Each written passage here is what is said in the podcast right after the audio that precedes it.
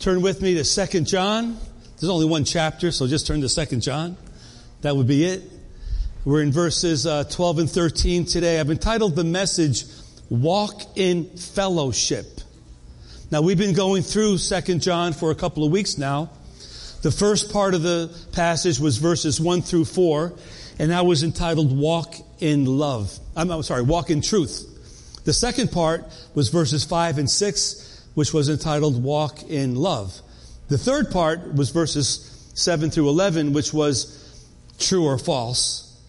And now this one is called Walk in Fellowship. So let me pray. Father God, thank you for your word today. We pray your blessing over this message, Lord. I know you gave me a word to share. Let it be helpful. Let it be profitable. Let it change our lives. Let it change the life of this fellowship. So we ask your Holy Spirit to teach us what we need to know.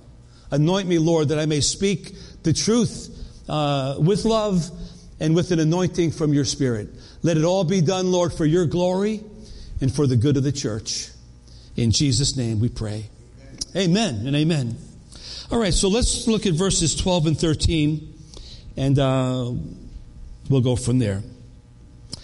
Having many things to write to you, I did not wish to do so with paper and ink. But I hope to come to you and speak face to face that our joy may be full. The children of your elect sister greet you. Amen. So from these two verses, I just want to, this is like a summary of the whole epistle. But let's talk about what we talked about already just as a refresher. If you need to see or, or listen to the sermons, they're on our, our, our website page, on our Facebook page, and our YouTube page as well. You can always go back and look at them. And the slides that you see are also on our web page as well. So, so we talked about walking in truth. Uh, verse number two really, really strikes me. It says, uh, because of the truth which abides in us and will be with us forever. The truth of the matter is we need a Savior. We needed a Savior the day we got saved. And however many months or years have gone by, guess what? We still need a Savior just as bad as we did in the first place. Um, I always go back to the dialogue between Jesus and Pilate. You know the story, I'm sure. We, I mentioned it before, but as he was uh, arrested that night and he was brought before Pilate, Pilate said to him, What have you done? Why are you in this predicament that you're in? And Jesus said, I've, I've come to establish a kingdom. And he said, Well, so you are a king. And he said, I, I am a king, but my kingdom is not here. My kingdom has come to bear witness of the truth. And Pilate says, What is truth? And we know that Jesus is truth. Jesus is truth. He's the one that saves. We're all lost. It's a mandate from the Lord. Now that we have found the truth of that, we're mandated by the Lord to tell the whole world that there's a Savior out there. We call that the Great Commission. Then we looked at verses 5 and 6 and and we, we realize that not only do we walk in truth, but we also walk uh, in love. Uh, sometimes truth can be difficult to receive if it's not if it's not tempered with love. It could be rigid, like the law. But he says to walk in love. John 13, Jesus said at the Last Supper, "A new commandment I give you, that you, in, in my vernacular, you guys have to love each other." Love, love each other the way I loved you, and all the world will know that you're my disciples by how you love one another. So he says to walk in love, walk in truth and walk in love. They kind of complement each other. Truth on one side, love on the other side. They give boundaries. There's facts and there's truth and there's the emotional response to being in a relationship with the Lord. We can't have truth without love and we can't have love without truth. And the background of this, as you may remember, John is speaking to the church and he's addressing the idea that there are false prophets, false teachers trying to creep in and, and, and disrupt what the Lord had started. So verses 7 to 11, he, uh, he brings the reality of walking in truth and love. And what he's saying is, when you see these false teachers that are trying to deceive you, trying to pervert the gospel of Christ, basically he's saying have nothing to do with them. You can love them, but the truth of the matter is they're trying to sway you away from the real truth. And uh, he says you can't be yoked together with these people. Uh, you, you may try to win them in the truth, but you have to protect your heart, your mind, your spirit. If they come for you in verse number 10, verses 10 and 11, if they come after you, don't even receive them. Don't greet them. Don't even have fellowship with them. And if you do, verse number 11, if you do, you're guilty by association of being, of being what they are and what they believe. So don't, you know, preserve what you have and don't change it, don't water it down, don't dilute it. And this brings us to verses 12 and 13, but if I want to digress for just a moment because something has really been not bothering me, but it's been in the back of my mind since we started this study over a month ago. Um, we, we started looking at verse number one when John the elder writes to the elect lady and her children. Remember we talked about that? About that? We were talking about who is this lady? You know, who is this person? Um, but I just want to go through this. And we, we talked about two different possibilities. It was either a real person and her children, or it was representative of a church and the ministries or the people in that church. But verse number one, to the elect lady and her children. Verse number four, I rejoice greatly that I have found some of your children walking in truth. Verse number five, I plead with you now, lady. Uh, verses five through seven, just a warning uh, to the lady or to the church. And verses 12 and 13, I desire to meet with you face to face. And I, I just want to mention this. At first, I was leaning towards this being a, a, a, a legitimate person, a lady. But after going through the study, and, and there's, there's scholars on both sides of the fence. Some say it is a lady, but others say it's not a lady, it's a church. So it's basically up in the air. But at this point, I think it's a, I think it's a church. I think it's a fellowship. Because John uses that terminology. In 1 John, he calls the children uh, who are the new believers or his, his converts that he led to the Lord. Uh, the, the term lady, Peter uses it in 1 Peter 5. He talks about the elect in Babylon have relationship together. So I have a feeling it's, it's a, re- regarding a church. But verses 10 and 11, I, I, I, think that because maybe someone was trying to come in to the church with a different doctrine or a different slant on different things. And, and John is saying, you know what? Preserve what you have. Take care of what you have and uh, don't fall for the false doctrines that are going out there. So protect the church from the false doctrine. But now in verses 12 and 13, uh, we see another aspect of this where he's saying, I, I desire to visit with you. I want to see you. Um, and so we could say, does he want to see a person or does he want to see a church? I think he wants to see a church. I think he wants to visit the fellowship and the various souls that got saved through that fellowship. So let's look at verses uh, 12 and 13. And like we usually do, we'll just go verse by verse. There's only two. So how long could the sermon be with only two verses? Right? But anyway, uh, then we'll have some application to that. Okay? So verse number 12. Having many things to write to you. I just want to say something here that John, like a good old pastor, teacher, leader, he's got a lot to say. Can I get an amen right there? See, any leader should have a lot to say. Hello? I have a lot to say. As you know, I have a lot to say.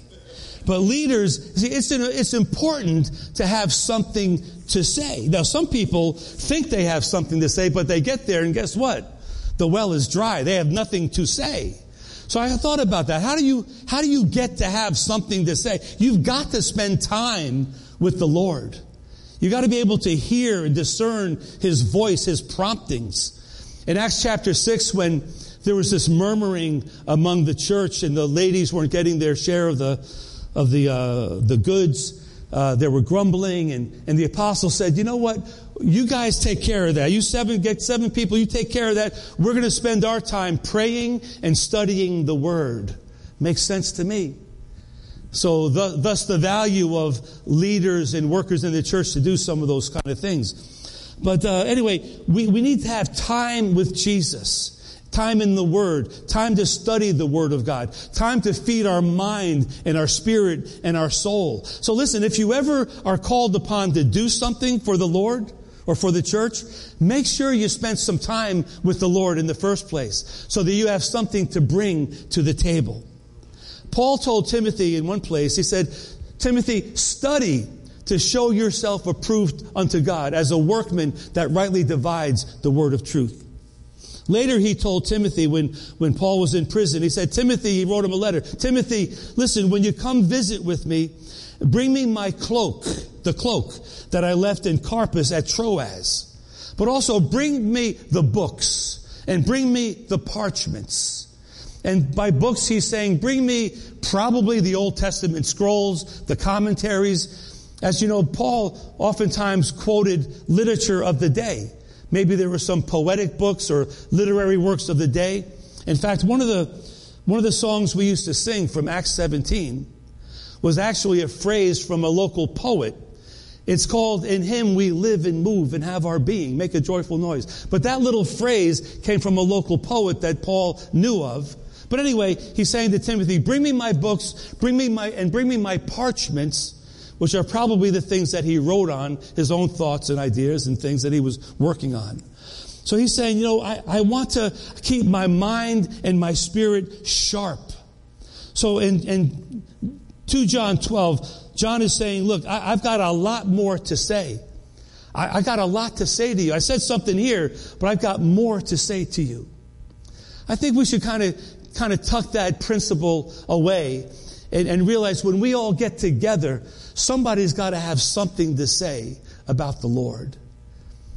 And he goes on, he, he says, uh, I would throw in here, as in First John, he said, you know, he said, by the way, I, I walked with Jesus. I talked with Jesus. I fellowshiped with Jesus. I heard him. I saw him. I was there when, when all this happened. So he's saying, in a sense, he's saying, glean from me, learn from me. I've got something to give you. And he goes on in verse number 12. He says, I, I did not wish to do so with paper and ink. I don't want to write it down. I want to visit you face to face. I want to talk with you. I want to spend time with you. Now we know that, that John wrote a lot. He wrote the Gospel of John. He wrote one, two, three John. He wrote 22 chapters in Revelation. It's not that he was opposed to writing, but right here, he's saying, I don't want to write anymore. I want to visit with you. I want to fellowship with you. Now, what I'm about to say is not directed at anyone in particular, so don't take it that way. But sometimes we just need to put down the phone, put down the texting, not send the instant message or the snapshot or Instagram or email, and simply sit down with somebody and have a conversation. That's what John is saying here. I don't want to write. I mean, writing's good. Now, the Lord used writings, you know, the epistles are all letters that were written, but, but there are times when, as good as that is, a face to face is even better. I can remember last year, Pamela and I uh, went to visit, and Stacy was there, and Dan went to visit Jeffrey down in our son Jeffrey down in North Carolina. It was, and we would FaceTime and we would do all this stuff. But seeing him face to face and having a meal together, nothing better, nothing better, nothing better. The, amen. This this last Friday, Pamela and I, uh, we got together with some pastor friends, went out to dinner had, went out for ice cream and just had some fellowship. We kept saying, man, it's been like two years since we got together to do this because of COVID. Isn't it great to get together? Yeah, man, it's great to get together. And this is the, the, the principle of what we're talking about, the value of fellowship. The Word of God says a lot about it. In Colossians 4 6, I'll paraphrase a little bit. Paul writes to the church of Colossae, when you, when you speak together, when you get together in person, speak with grace, seasoned with salt, so that you'll know how to answer each other. In other words, there's nothing better than an eyeball to eyeball, face to face conversation, but let your speech be seasoned with, with grace and with salt. Ephesians 4:29 he says to the Ephesians when you're speaking together let it be to encourage and build up one another because you know as much as I know, sometimes when we get together, that doesn't always happen. But he's saying when you get together and you have fellowship together, let it be to encourage and to bless one another.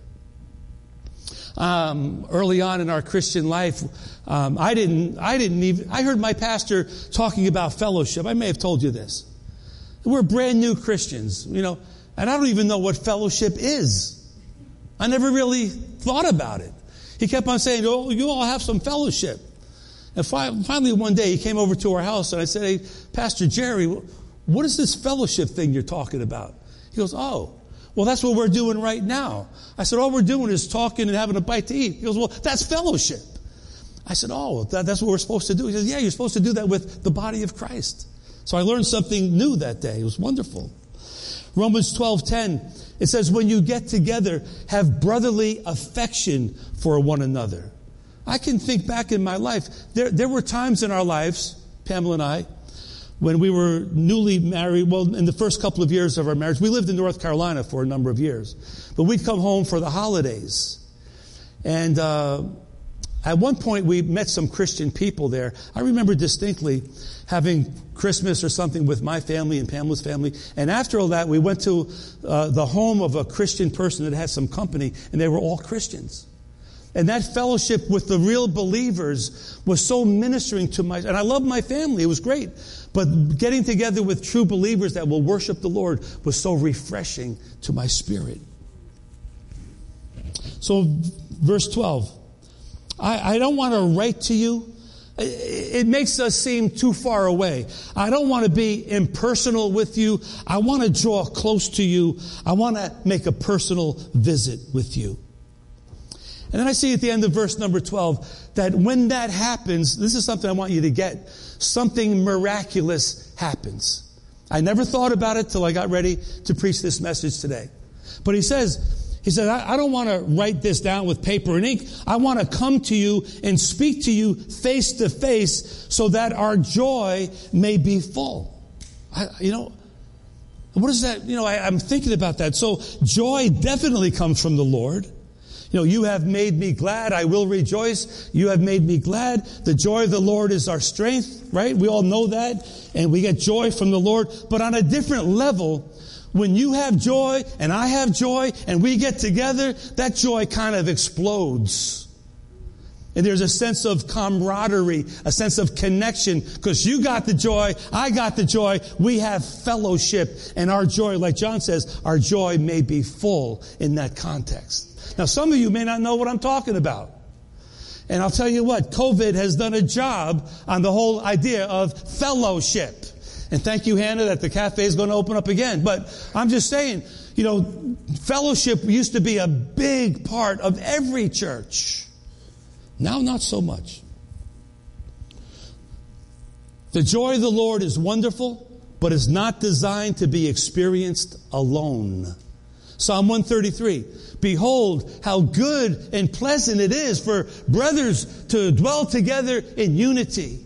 It's like oil that flows down Aaron's beard, down his robe. It's like the oil on Mount Hermon that brings life and, and moisture. It's where life is proclaimed evermore. There's something about fellowship that's really very important. Think back with me, Acts chapter 8. Great revival in Samaria and the leaders down in Jerusalem catch wind. Something's going on in Samaria. They send John and Peter up there to check it out in person, and they give their stamp of approval over the revival in Samaria. They had person to person contact. In Acts chapter 11, we read about the revival in Antioch. And the leaders down in Jerusalem, they, they caught wind of something special going on in Antioch. They sent Barnabas to go up there and check it out a man full of faith and a good man, full of the Holy Spirit. And when Barnabas got there, he saw, uh, he saw the work of the Holy Spirit. He saw the grace of God in operation. And he gave credence and, and uh, affirmation to the believers there. In Philippians 4, verse 18, we see Paul Paul's being blessed by this gift that was brought by the hands of Epaphroditus. Everyone say that three times fast. Epaphroditus brought a gift. And Paul says, I'm blessed by the gift. It's wonderful. We don't know what the gift was. Probably a financial gift. But he says in that context This gift is a sweet smelling aroma. It's, it's an acceptable sacrifice, well pleasing to God. So the gift in itself was special, but the fact that someone brought it to him in person was an added blessing to him. We read in Titus chapter 3, uh, Paul writes to Titus, I'm sending you Artemas, I'm sending you Tychicus, send me Zenas and Apollos for fellowship and camaraderie that we may meet each other's needs. So John, uh, John, 2 John 12, I desire to visit you. I want to see you face to face. I, want, I want our joy to explode, your joy and my joy. Then he says, verse number 13, just a point, I call this a point of connection. The children of the sister, uh, the, uh, the, the, your elect sister, they greet you too. You ever get greetings from somebody? I love to get greetings. Like if I go somewhere and someone's not there, but someone says to me, oh, so and so says to say hello. They send their love and their greet. I love to receive that. And when I can't get somewhere, I tell someone, make sure you tell them that I said hello and, and I greet them and I love them, etc. But in this setting, we, we have this idea that there's, they're brothers and sisters in Christ. There's a sense of family, a sense of uh, camaraderie, a sense of togetherness, and uh, all one, one big family of God. It would be like, like the, the, uh, the River Church here in Haverhill that we have fellowship with, sending their love to New Life, or or uh, Riverside Assembly of God in Methuen, sending their blessings to New Life here in Haverhill. Speaking of which, another thing that has happened in our community, which you probably may not even be aware of, but it, it's a good thing. Let me explain what I'm saying. In, in verse number 13, the children of your elect sister greet you, amen there are Christian groups springing up all over Haverhill. In the last five or six years, there's been eight churches that started brand new in Haverhill. If, if you count the one in Georgetown where our brother Steve and sister Denise Newman went to start a church, that would be nine churches in the last five or six years that just sprang up. I mean, when we came here 15 years ago, there wasn't a whole lot happening in Haverhill, Massachusetts. But shortly afterwards, when North Point moved in, and that had an influence, and other churches started coming, other churches started coming alive. Let me, let me name them. You may not be aware of them. I know all these pastors. They're, they're friends of mine. These are eight new churches. High Rock Church, Just Church, the rebooted Riverside Church by the hospital, Community Christian Fellowship on High Street, the cafe at Common Ground, Leaving the Streets, Goshen Faith Embassy, and Renaissance Church. They're all fellowships right here, probably within four or five miles of this church, serving the same God, trying to do the same thing. And then by faith fellowship in Georgetown. All try, and, and we all try to get together on the third Thursday of every month. We call it the United Night of Prayer. So there's a sense of camaraderie and unity. We, we try to develop a sense of unity among all the churches. So I want to just kind of summarize this, this epistle. Um, and I have four things to mention. And I won't spend a lot of time on each one, but I want to just mention them, kind of summarize the whole thing. If we want to walk in fellowship, and, and we should want to walk in fellowship, we must begin at the beginning. We must have a walk with God. We must have a walk with God. I mean, we can't have very good fellowship unless we're first walking with the Lord. I heard on the radio somebody was preaching and they said they knew somebody at a church that was serving the Lord and doing all these things, but they weren't living a godly life. They weren't really serving the Lord. They were doing a lot of things, but they weren't really living a godly life. I just want to encourage everyone with the idea of fellowshipping within the church. Make sure that you're walking with God. Colossians 2 6 says, As you have received Christ Jesus our Lord, so also walk in him. When you received him, you began to walk with him. You said yes to the Lord. I said yes to the Lord many years ago. I say yes to the Lord every day of my life. I'm walking with God. It's, it's our mandate. We must walk with the Lord. We made a decision then. We've got to make a decision now. And the Lord is still seeking those that will serve him and that will do things for the kingdom of God. We're always looking for people in the church to get involved in various ministries at the church. Whether it's the cafe, whether it's kids ministry, whether it's cleaning or whatever is going on, whether it's worship team, whether it's working with the youth or the children, whatever's going on. We're always looking for people to get involved. But we're looking for people to first of all love God with all your heart and with all your soul. Walk with God. Walk with God when nobody's looking. Walk with God when no one's around and only you know you're walking with the Lord. So when we desire fellowship with the saints, let's make sure that we're bringing something to the table and not just a pat on the back, which isn't bad, by the way, but let's bring a pat on the back with the love of Jesus as well. And when we're walking with God, certain things become alive in our spirit. Like this, the, the, the verse that says, I can do all things through Christ who strengthens me. That verse comes alive when we're walking with God. If we're not walking with God, that verse seems a million miles away. But we're walking with God. We're pursuing God. We're worshiping the Lord. We're praying. We're in fellowship and whatnot. We're, we're running after God. I can do all things through Christ who strengthens me. When we're walking with God, we can say, I have a faith, uh, even a little bit of faith, but I, my faith could move mountains. I'm walking with God. I'm believing in God for miracles. When we're walking with God, we have an inner peace in our spirit, no matter what may come our way. And we have a lot of stuff coming our way these days. When we're walking with the Lord, we, we're a shining light to the lost around us. And there are thousands of lost souls all around us. So I want to encourage you, church, walk with God. Be known as a person that walks with God. Let your workplace somehow understand that you're a little bit different than everybody else because you serve a living and real true God. Let your light shine. Walk with God. Let your family members know that you're walking with God. And not just by words, but by your actions. What you do, what you don't do. But walk with God. So if we want to have fellowship within the church, which we must, we must desire that. But first of all, we must all have a walk worthy of the Lord. Second thing is this, and we, we I know we talked about this a few weeks ago, but we must walk in truth. Verse number four uh, John is saying, I rejoice greatly that I found some of your children walking in truth as we receive commandment from the Father. So he's saying we, we are commanded by the Father to walk in truth. And when we meet other people that are walking in truth, we rejoice with them. So the truth, what is the truth? We're all sinners saved by grace. Jesus is the only Savior. The Bible is the only true Word of God. The church is a divine institution created by the Lord to be a pillar and foundation of the truth. That's the church.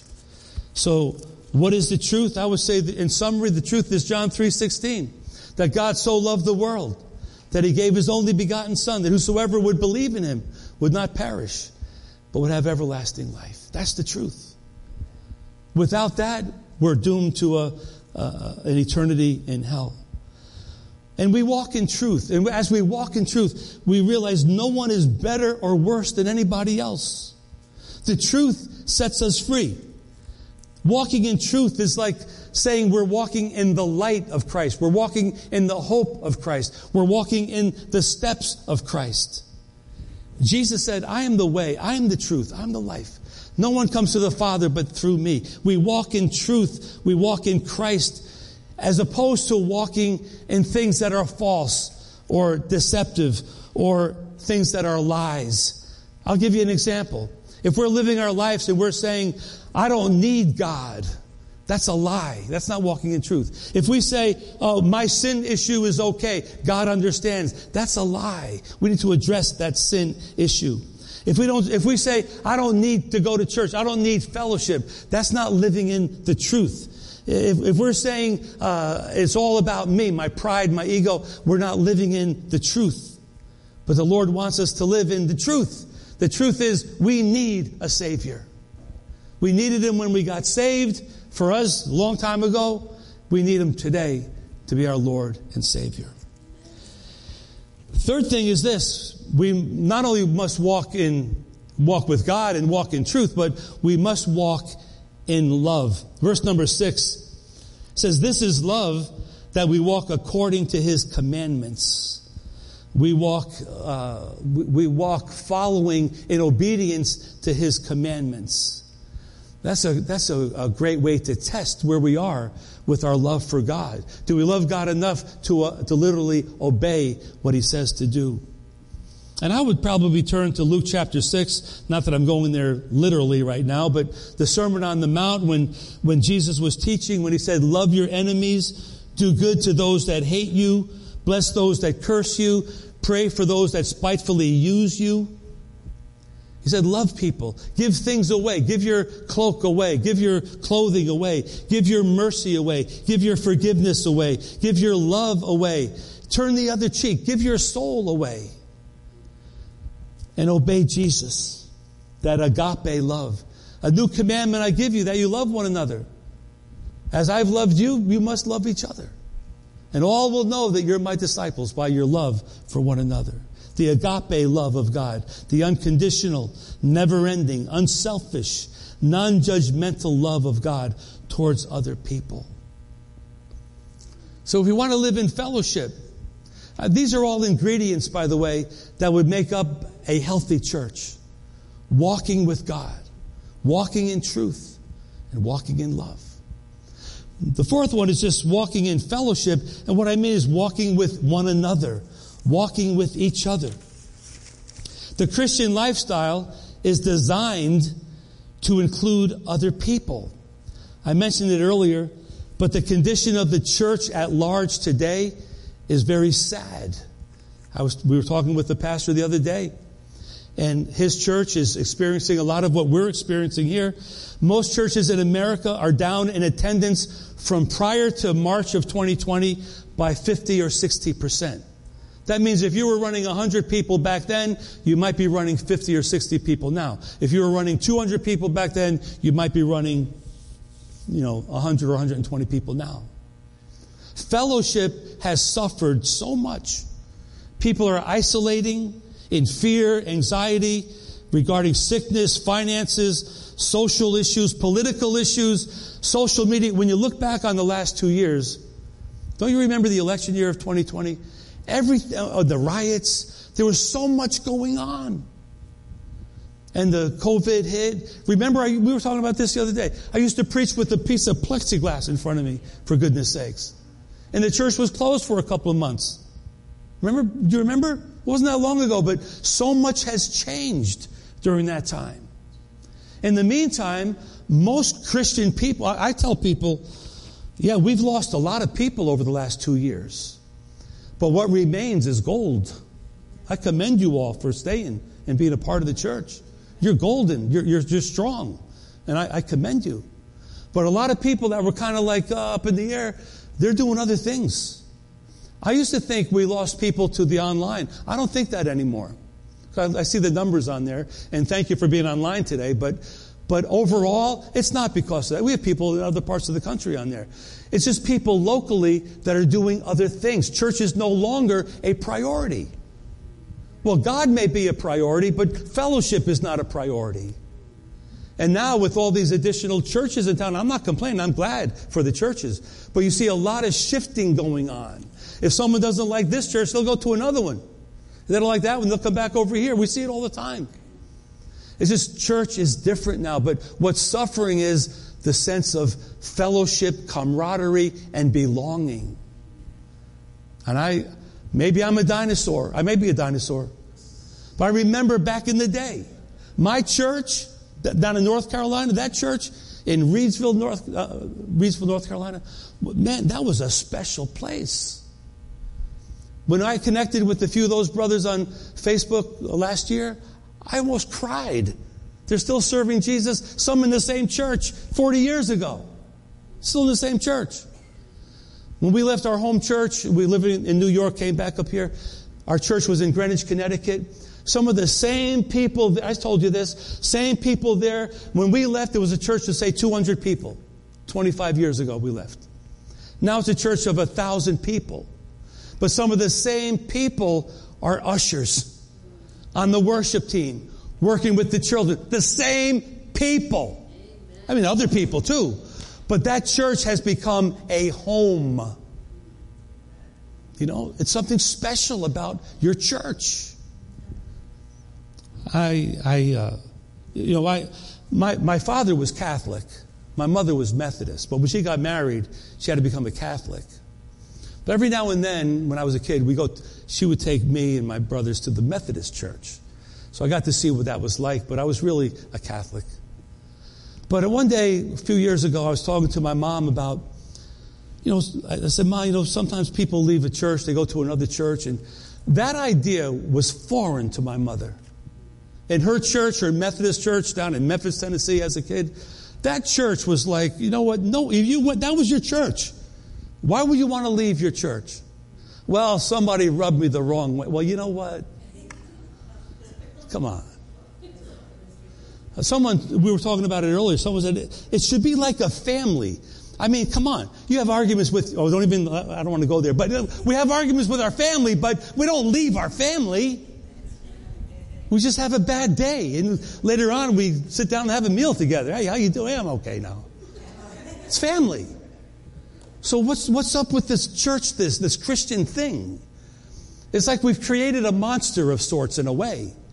Like I said, if you don't like this one, go to that one. If you don't like that one, go to that one. If you don't like that, stay home and watch somebody in California in the, in the privacy of your own home drinking your coffee. You could do that too. But what's suffering is the sense of fellowship, camaraderie, friendship even. That's what I'm talking about. So let me tell you how it used to be. Some of you may remember the, this. Church, see, church on Sunday used to start with Sunday school. Kids went to Sunday school, youth went to Sunday school, and adults went to Sunday school. Before the service ever began, everyone went to Sunday school. Then they'd come up and have a little fellowship, and then service would begin, and they'd have a church service for about two hours. And after that, they kind of fellowships. A lot of people go out to eat together. Then they come back again at six or seven o'clock for like an hour, hour and a half for praise and worship, a little message, and fellowship and prayer. And then, then there was the midweek service. I can remember not that long ago, I mean, yeah, I guess it is, but sometimes the Wednesday night service had more people than the Sunday morning service, if you could believe that. I'm talking 75, 100 people on a Wednesday night. Millions of kids running around. But that was church. It was, it was like, that's what we do. Youth group, men's group, ladies group, kids ministry. Overall, right now, church in America is suffering. It's not what it was. I'm not saying it needs to go back to that, but something has to happen where we develop a sense of camaraderie and unity within the local church. You know, I'm a great believer in the local church. It doesn't matter how big brother so and so's church is out in Texas or California, and you can watch it online. He'll never come visit you when you're in the hospital. I don't care what anybody says. So I believe in the local church. I believe it. I, I, I live it. I, it's what I do. But we need to rediscover the value. What John is talking about. I don't even want to write you a letter.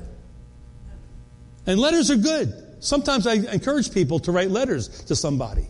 Because the Lord used epistles, He could use a letter. You want to express yourself? But in this case, I don't even want to write you a letter with pen and ink. I want to see you face to face. Well, there's a lesson in that. Why did he want to do that? Because he loved them. And he felt like they loved him. And there's nothing better than face to face, eyeball to eyeball, pat on the back. How you doing, my brother, my sister? So I, I would say we need to rediscover some scriptures. And I, I know I can't do it all right now, but I'm going to give you something to think about. 1 John 1 3 uh, John wrote there. He said, "That which we've seen and heard, we declare to you, that we may have that you may have fellowship with us." So, can I drop a, a hint in your heart? Become an inviting person. Your family, your co-workers, people at church. You know, we're declaring the truth of God that we might have fellowship with one another. Invite someone to church. Invite someone to maybe have a little Bible study with you. Invite someone to a special event that we, that we may have. 1 John 1 7 says this If we walk in the light as he is in the light, we have fellowship with one another, and the blood of Jesus, his son, cleanses us from our sin. Do you know that we walk better with the Lord when we walk together? We walk better, we're better Christians when we walk together. Why is that? Because we hold each other accountable, we encourage each other, we pray for each other, we listen to each other, we have camaraderie, we have a sense of connection.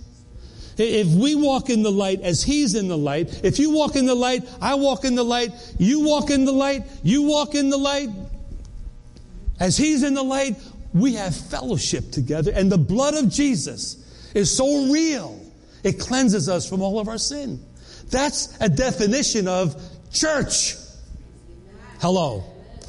Colossians, Galatians, Galatians 2 9 says this when the pillars of the faith, James and Peter and John, when they perceived that the grace of God was upon me and Barnabas, they gave us the right hand of fellowship. Remember, a long, long time ago, we moved from North Carolina back to New York, where, where we grew up. And I went to an Assembly of God church, which I was amazed that there was an Assembly of God church there. I never knew it. I grew up in that area. But anyway, the pastor came to me, and he, after a week or a couple of weeks we were there, he said, I want to extend to you the right hand of fellowship. Man. And he hugged, he shook my hand, he hugged me, greeted me. That blessed me so much. Can I encourage you to give the right hand of fellowship to somebody? Not just, hey, how you doing? Like, you know, hey, how you doing? And it says, when they perceived the grace of God was on us, that's another thing.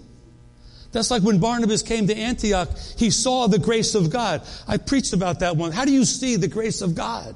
How do you perceive the grace of God on somebody? Well, you sense it. You, you can tell God's dealing with someone and they're letting God deal with them. But when you perceive that, you offer the right hand of fellowship. Hey, come on, I want to walk with you.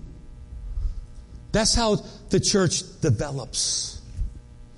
Am I making any sense? Is this a dinosaur sermon? Maybe it's a dinosaur sermon. It's the word of God to me. I'm going to I'm going to take it as long as I can go. I don't know. I don't know what else to do. What else are you going to do with this? I mean, oh, I don't want to get on that. I'll forget that. Second Corinthians 6:14, something we don't want to hear. But Paul wrote, and the Holy Spirit's writing to us, don't be unequally yoked with non believers. Huh? I have to work with them. Yeah, well, that's different. But you can't have your best people, non Christian, that hate what you are. You need to get yoked with people of like faith. That's called fellowship. I, I told you this story recently, so it may be a repeat, but when we first got saved, moved to North Carolina. I told a, a, new Christian friend of mine, I'm going to the local bar down there to get a job playing guitar in the, in the, in the club. I need to make some extra money. And he wisely said, You know, I, I think God might have a better plan for you to make some money. I wouldn't go back down there. He, I didn't go. But what he was saying was, don't get yoked with those unbelievers. Not that, you know, don't get yoked in that environment. It may bring you down. He was absolutely right. God will give you a different source of friendship and income. Just trust God, but don't be yoked with non believers. Don't be yoked with the ungodly way that you grew up with, Think in a different way. But if that guy wasn't in my life, I don't know what would have happened. I didn't even know him that well, but he, he stepped out in faith. He said, Rick, no, I don't, I don't think, I think God has a better plan for you. I said, yeah, you're probably right. And he did. So I want to leave you with this. Can we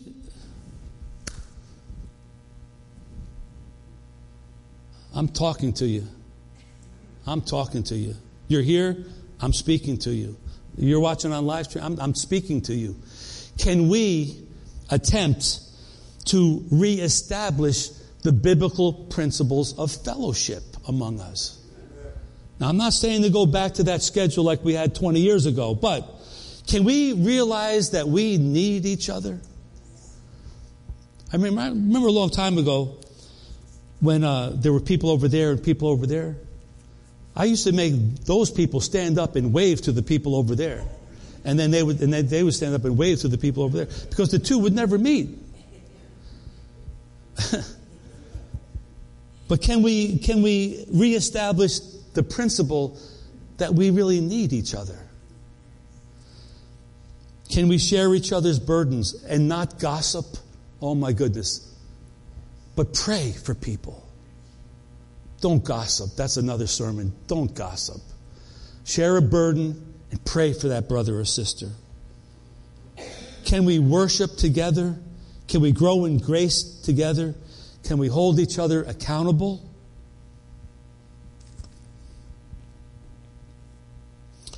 Ecclesiastes 4, which I normally share at a wedding, but it's not really designed for a wedding, but I, we make it work for a wedding. But it works for, for a lot of things. It says, it says two are better than one. It works for a wedding, doesn't it? Two are better than one. But it works for a church because you get a better reward when you're together. If one falls, the other picks them up. If one is cold, the other keeps them warm. If one is overpowered, two could withstand the enemy. And a threefold cord is not easily broken. Well, the third part is Jesus on the one hand. On another hand, the third part could be another person. How about a tenfold cord? How about a 50 cord? Uh, 50 fold cord. There you go. Or a hundredfold cord. You know, the, the more we are, the stronger we are. And I, I'm the first one to, I know what's going on. I mean, there is definitely a purging within the body of Christ. Every pastor I know is dealing with it. Everyone.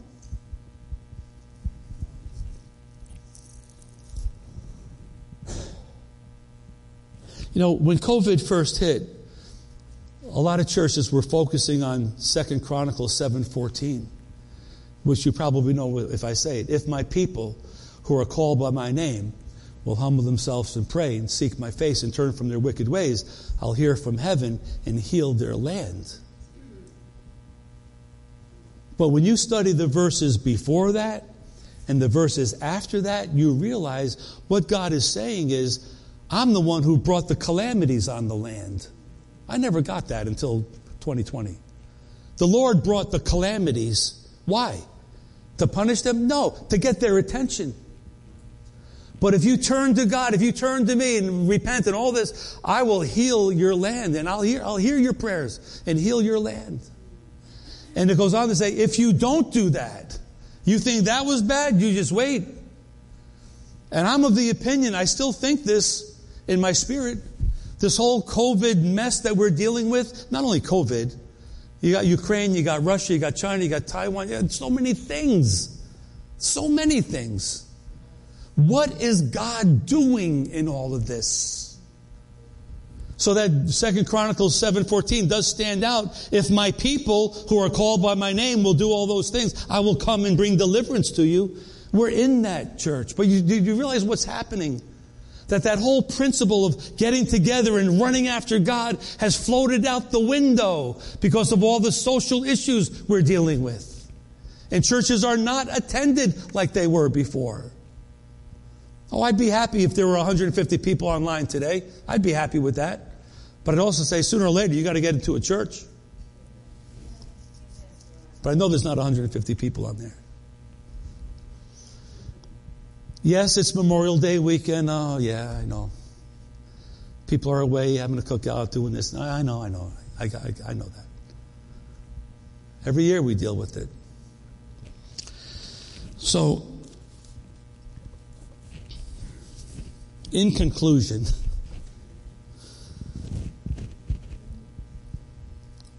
church, walking in fellowship is crucial.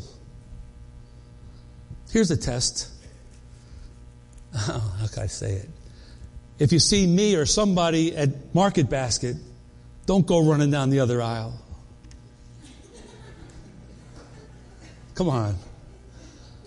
Oh, I don't want to see them. Hey, you're going to spend eternity with them.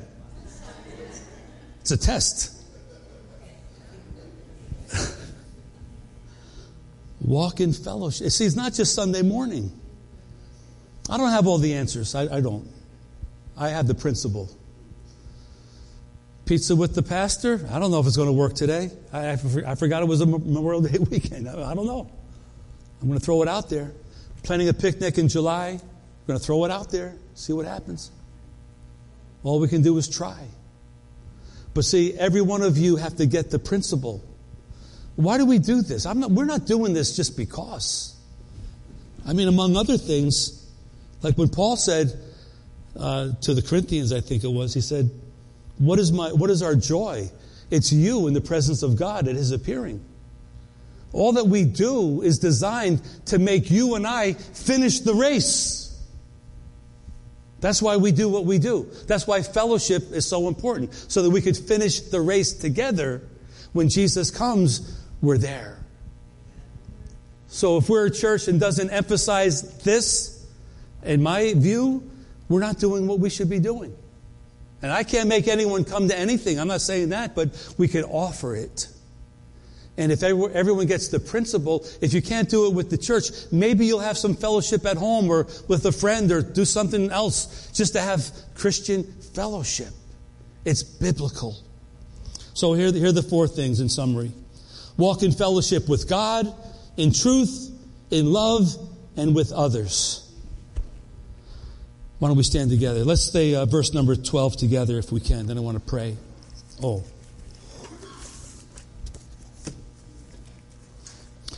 Verse number 12. Say it with me if you can.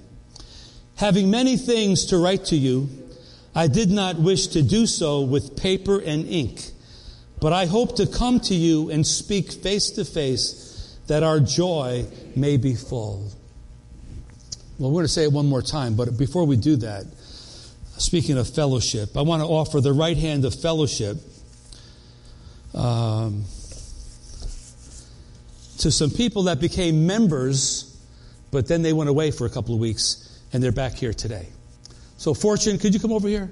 And Joan and Christy, could you come? So, this is Fortune and his wife Joan and her mom Christy. I'll meet you down here.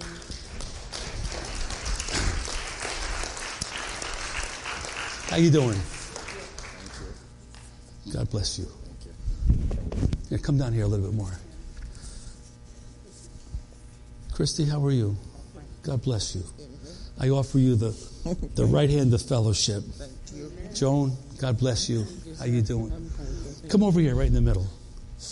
So listen, after we say the amen, you have to come up here and greet these people and welcome them to the and welcome them to the church. Can I get an amen? amen. This is the beginning of fellowship fellowship. Uh, Christy's husband was here a few weeks ago. He's a preacher, right? In Nigeria. He was making his way around the country doing some preaching. Next time he comes, I want him to share a few words. All right, let's, let's say this verse one more time, then I want to pray. Having many things to write to you, I did not wish to do so with paper and ink, but I hope to come to you and speak face to face that our joy may be full. So you got joy, I got joy, we get together, joy explodes. Amen? Amen. Okay, let's pray. Father, Lord, thank you for this message. Thank you for helping us rediscover the value of Christian fellowship. And Lord, we welcome our new brother Fortune, his wife Joan, and uh, her mom Christy. We, we welcome them to the fellowship today. And we pray blessings over them. Let this be a great fit.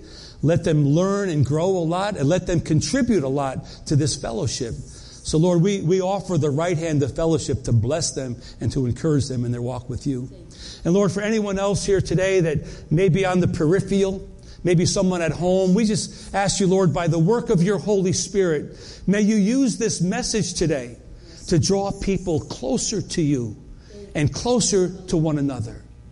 And Lord, may this fellowship, may the leadership of this church be a leadership that always loves you first and loves people right behind that. And loves the church and even loves the lost. Let us always be known as a people that love God and love people. So we thank you for it, Lord. Bless our day today. Uh, bless those that are traveling. Let us have a safe weekend. Bless tomorrow, Memorial Day, across America. Let it be a safe day and a good day of reflection. But we thank you, Lord, for this great country. We again pray your blessing over every aspect of this land. We give you thanks, we give you glory, we give you honor today. In Jesus' name we pray. Amen, amen and amen. So come on up here and greet these new members of the church. Amen.